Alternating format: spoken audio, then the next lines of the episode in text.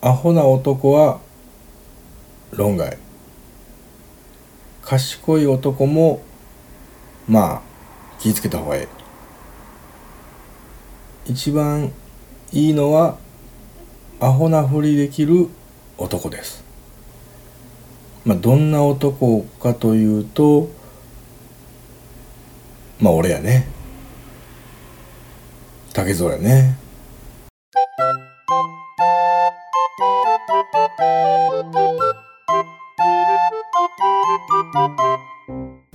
はい今日も始まりました竹蔵の秘密の話の第92回でございます。どうぞよろしくお願いいたします。なんで、えー、第92回かというと、えー、この間93回と言って92回を飛ばしてしまったからやね。俺やね。飛ばしたのは俺やね。どうぞよろしくお願いいたします。いやいいペースなんじゃないですか。ね。この間からすると。えー冒頭の言葉はねあのなかなか確信をついたんじゃないかと僕は思ってるんですけども、えー、まあ春になって新年度を迎えまして、えー、皆さん出会いの季節ねあのいろんな場所でいろんな男性と出会う女性がたくさんいてるんじゃないですかね、まあ、その時のその時に、えーまあ、男性を見分けるポイントっていう大体第一印象ってみんなこう賢く見せようと、ね、女性に対して自分は優れた、えー、男だぞと。自分は、えー、優れたホモ・サピエンスやぞっていうところをねあの見せようとこう必死になってくるところを見据えてね。どうしたって自分をアホに見られたくはないですからね。第一印象の特に。だからねみんなこう自分を飾って飾ってね賢く見せようと賢く見せようとしてくるわけですよ。で結局それをまあね賢いふりして近づいてきていざまあ知り合って付き合ってみたら意外とアホやったっていうね、うん、まあそもそもそのもう最初からアホなやつはまあそもそも論外なんですけどもやっぱりちゃんとこうアホなふりアホなふりをするっていうことはあの自分を下げれるっていうところなんですけどもあえて下からこう女性をね持ち上げるというかね、そういうことができる男子っていうのはやっぱり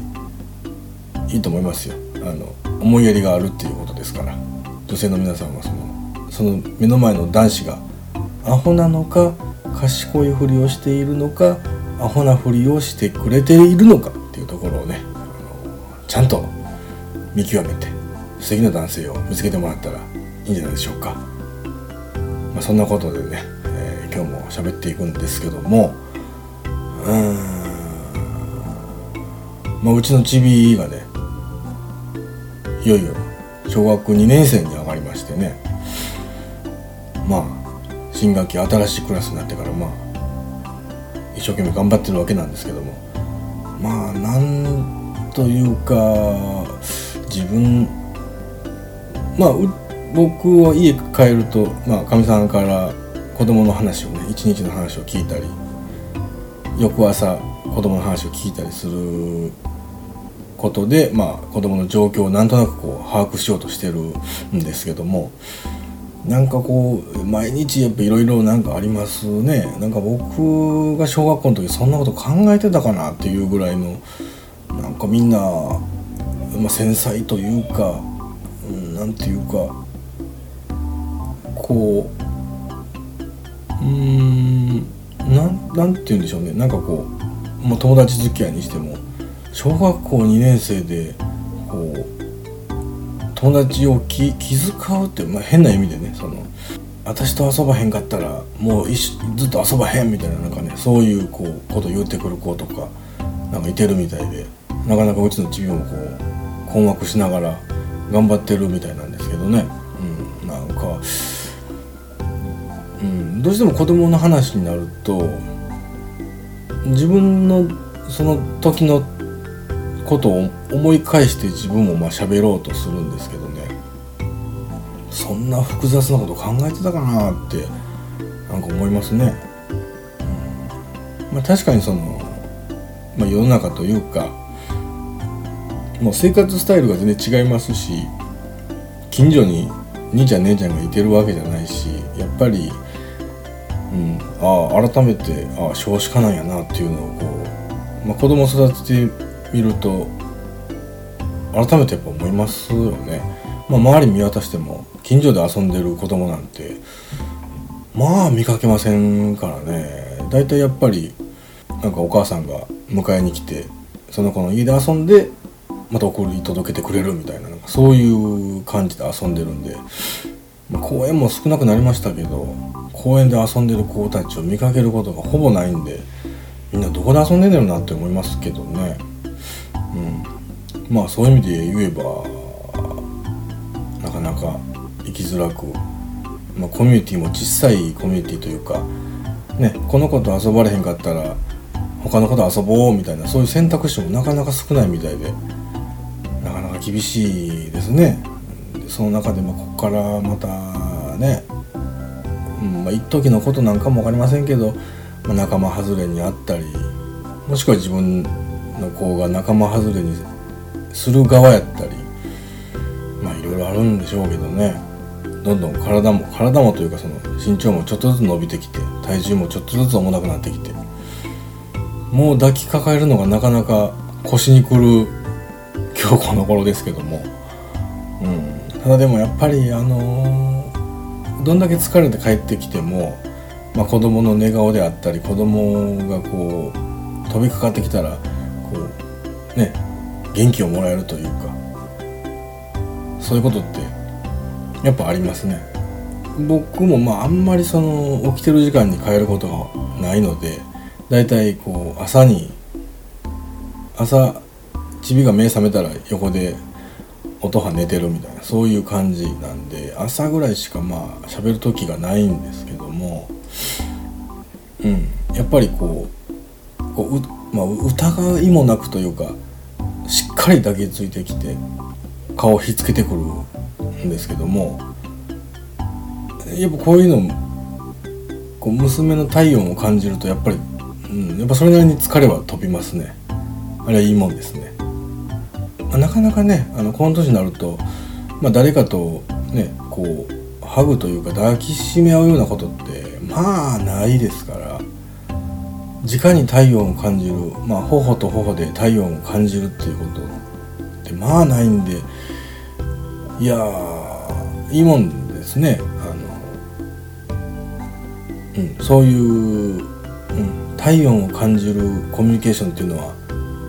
いいですね。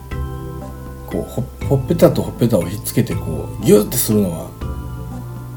きっといいんでしょうね。その精神衛生上というか、うん、心にいいんでしょう。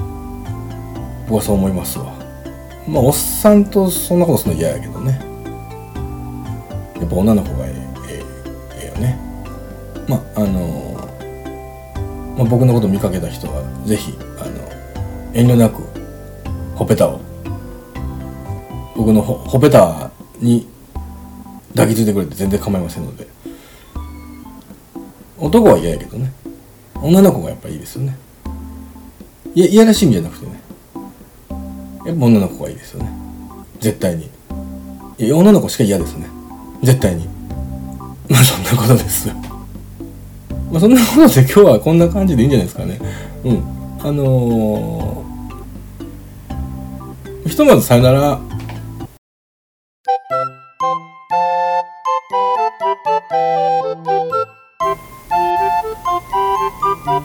実はね、僕ちょっと気づいてしまったことがあるんですけども、この名台詞はここで使えそう今日もやっていきますよ。いや何に気づいたかというとねあのうちのチビは寝る前になんかこう DVD を見るのが好きなんですけどもまあ隣のトトロをねよく見てるんですけどたまに魔女の宅急便も見るんですよね、まあ、あの有名な魔女の宅急便。なんとなしにねあの言ってももう DVD つけたらまあものの15分ぐらいで寝てしまうんですけど、まあ、そこからこう DVD がねこう流しっぱなしになってたりするわけですよ。でまあ僕は横でなんかこうなんかしながらなんとなく見てたらちょっと気づいてしまってね。魔女の危機,、えーと、山小屋の絵描きのあのウルウルウルスラウルスラあれ同一人物やね。同一人物説やね。これは間違いないでしょ。まあ実際声優さんも同じやしね。同じ声優さんがやってるっていうんでね。ここら辺にこう謎があるわけなんですよ。多分ウルスラって多分キキは誰にも紹介してないはずなんですよね。うん。こう通りすがりの人とはセリフを交わすシーンはありましたけどあれも結局のところはあれですね。自作自演というかあの一人の設定ですよ。いわゆるあのファイトクラブ的なファイトクラブ的なあの両方自分やったっていうやつ。言うてもあのやっぱりねえっと13歳で一人で家出て全然知らへんところでねっていう好奇心だけではどうしても無理でしょ。やっぱり恐ろしいでしょ。13歳でいきなり家出てねそれもできる人もいてるんでしょうけどいや僕なんか無理ですよねきっとね。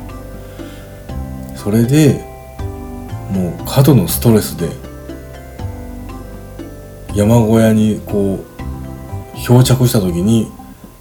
見えてしまったんですよね。もう一人の自分が。多分山小屋では一人でずっと喋ってるんですよ、うん、で絵も自分で描いたりしてるんですよ。自分のことを。ほいで猫のぬいぐるみも自分で縫って掃除も自分でしてあれやっとるわけですよ。これ間違いないですよ。そう思いませんか？まあそんなことでね今日の名台詞は魔女の宅急便ですよ。魔女の宅急便のトンボの名台詞です。よあのー、やっぱりこう異性とデートしててこうね対面でこうねまあランチだのこうカフェでこうお茶してるだのまあそういう状況ってよくあるじゃないですか。でもあのやっぱりどうしてもこう目についてしまう時ってありますよね。あの相手のこう鼻の穴からそよそよそいでる時。あれ何とも言いようがないですよね。そのどうにかこうどうにかこう気づいてくれっていうトイレに行った時にでも気づいてくれっていうふうに、まあ、やっぱ思うんですけどもあのやっぱりなかなかね面と向かって言えないじゃないですか。さあでもこれあのまあそれはしゃあないですよ。それはしゃあないもうそれはもうなかなか言えるもんじゃないですよよっぽど根性入れんとなかなか言えないですけどもそのまあそれも見て見ぬふり、ま、するしかないんですけどもあの相手がトイレに鼻くそそよいでる相手がですよ。鼻くそをそよいでる相手がトイレに行ってトイレから帰ってきた時にそよいでる鼻くそがなくなってた時。これ結果的には OK なんですけどもその鼻くそそよいでた相手っていうのは絶対に気づいてるわけですよ。あそよいでた。ということで。そよいでたこれ相手にも見られてるきっと見られてたからトイレ行った後にそよいでた鼻くそがなくなってたらあこいつ気づきよってんなっていうところに気づいちゃうわけですよね。それを言ってた相手は。うん、でもそれに対してかける言葉なんてもう本当はないんですけども。ただでもやっぱり相手はねどうしてもこうまあ気にしてるというかあさっきまでずっと私の鼻俺の鼻を見て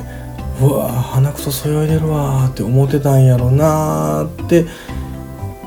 思っちゃうわけですよきっとね。うん、そこをこれね見て見ぬふりっていうのもやっぱり相手を傷つけちゃうんですよねどうしても。ここはやっぱり勇気を振り絞って相手を傷つけないために自分がアホになるという